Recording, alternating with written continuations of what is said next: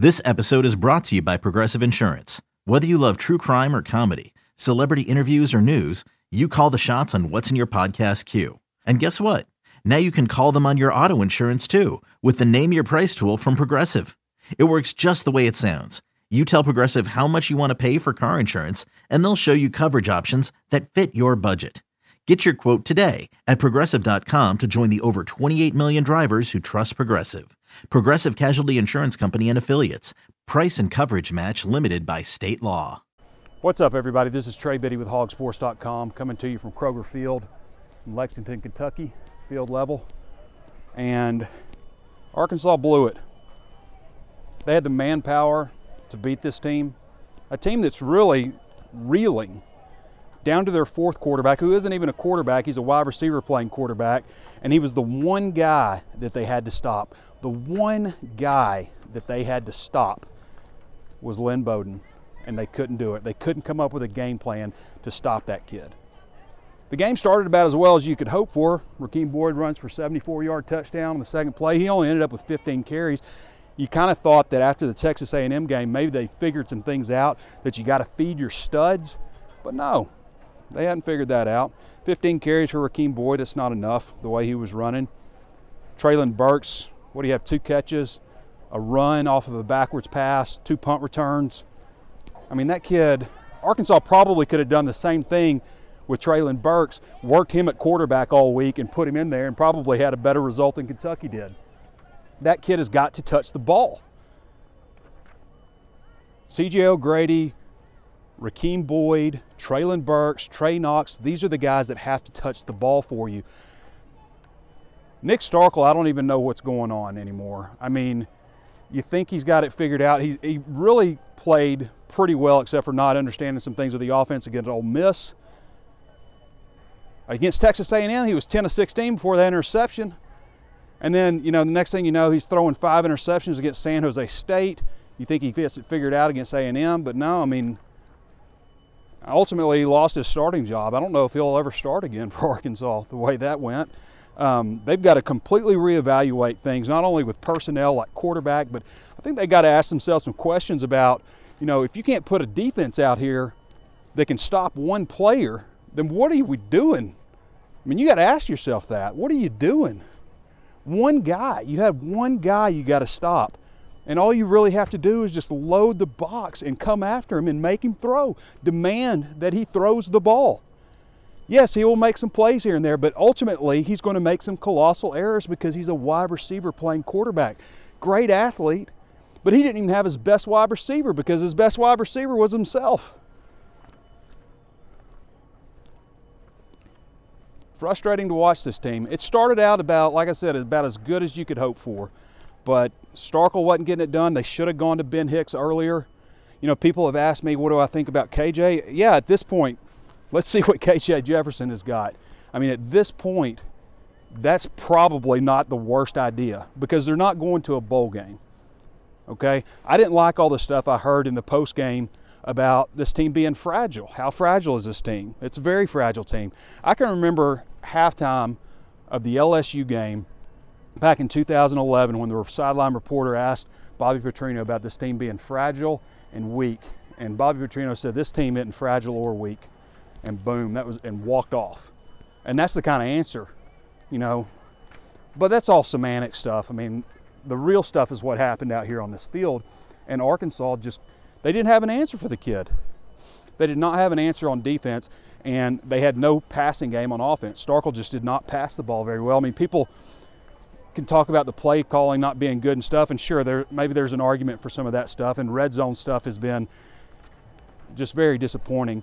But the bottom line is, you know, Starkel completed what 37% of his passes, seven of 19 for 41 yards with a long of 15.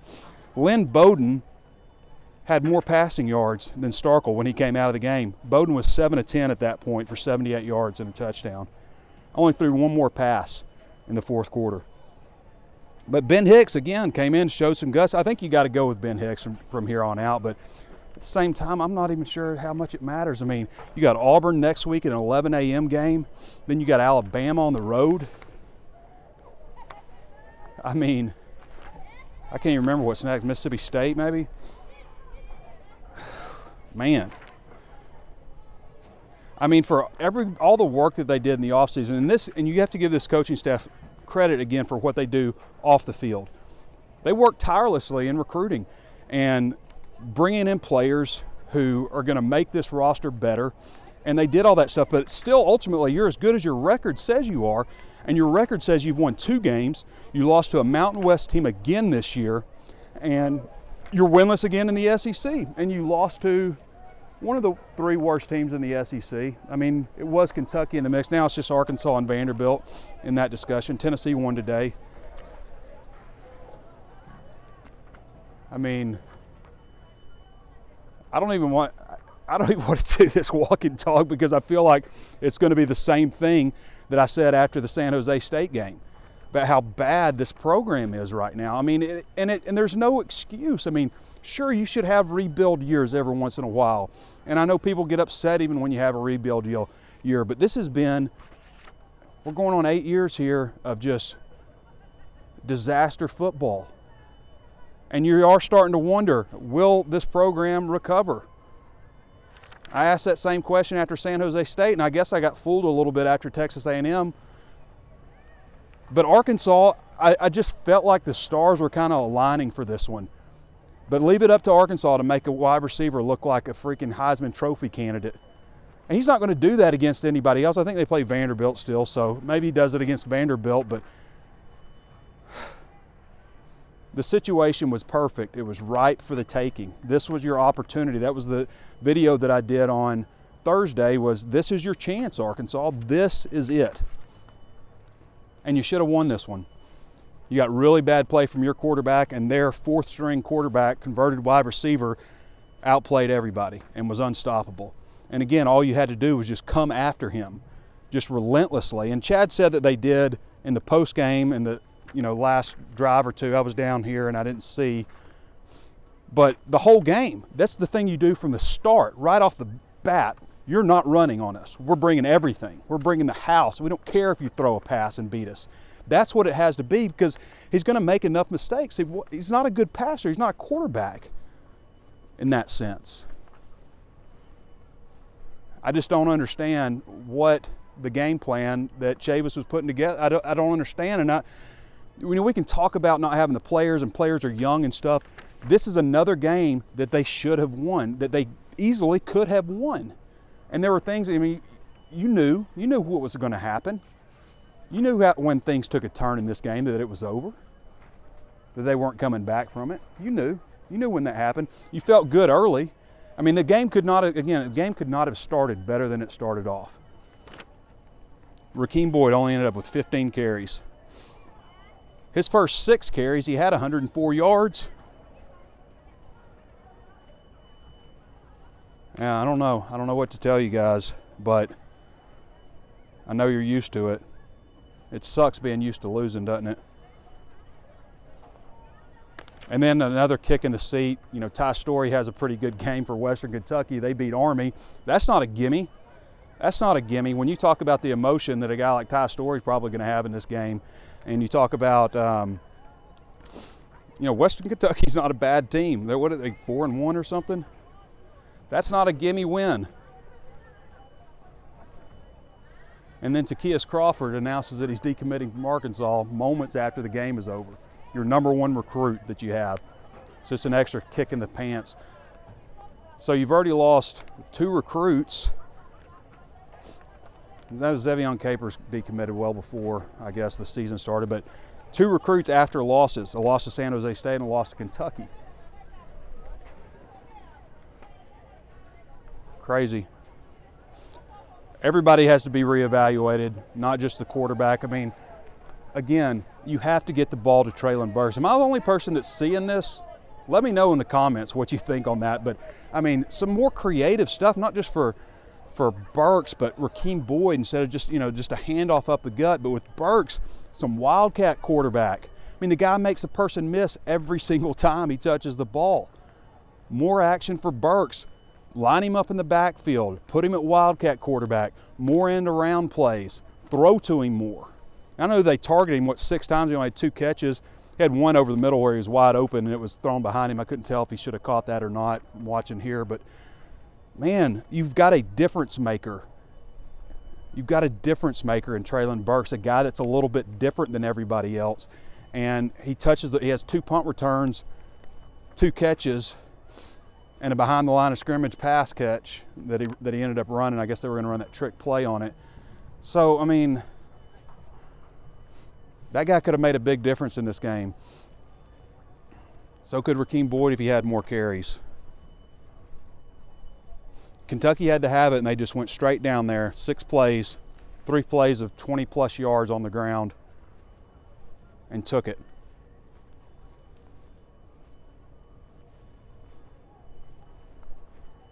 Arkansas football. Crazy.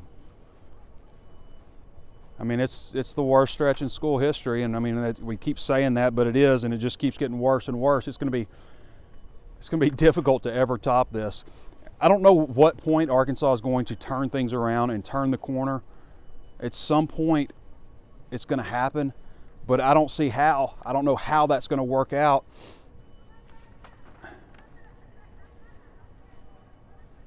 They got a lot to figure out, and I mean, at this point, it doesn't I mean, if we're talking about who's the worst team in the SEC, Arkansas or Vanderbilt, does it really matter if we're even having that conversation? Does it matter? If that's the conversation we're having? I mean, they were the worst team in the SEC last year. Arkansas was.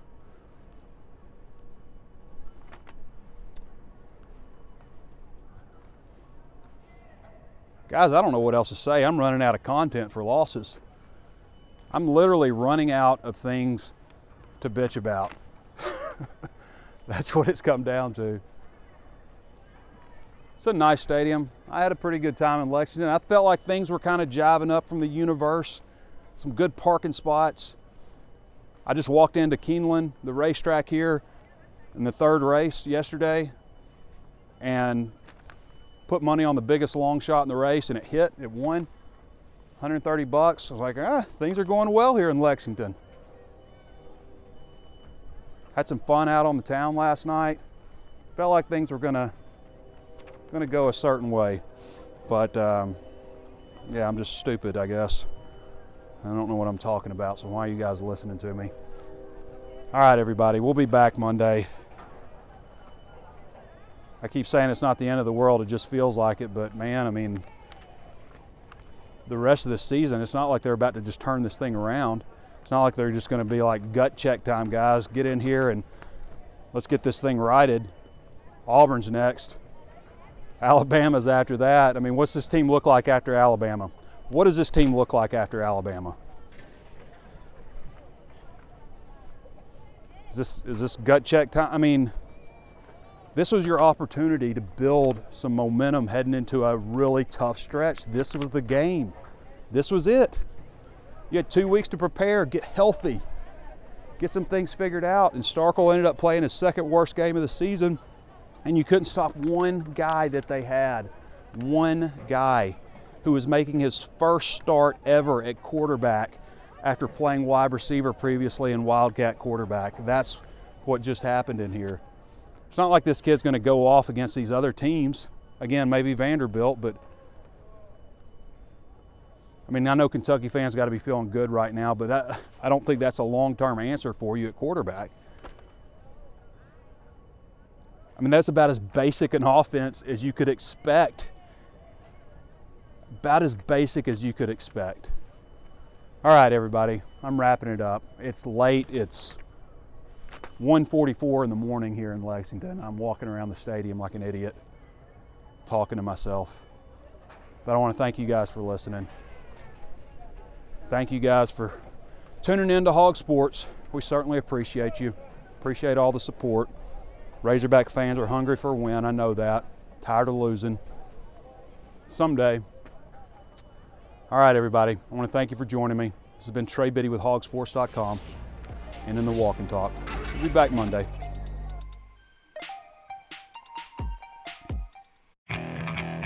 Okay, picture this.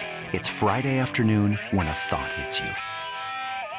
I can waste another weekend doing the same old whatever, or I can conquer it.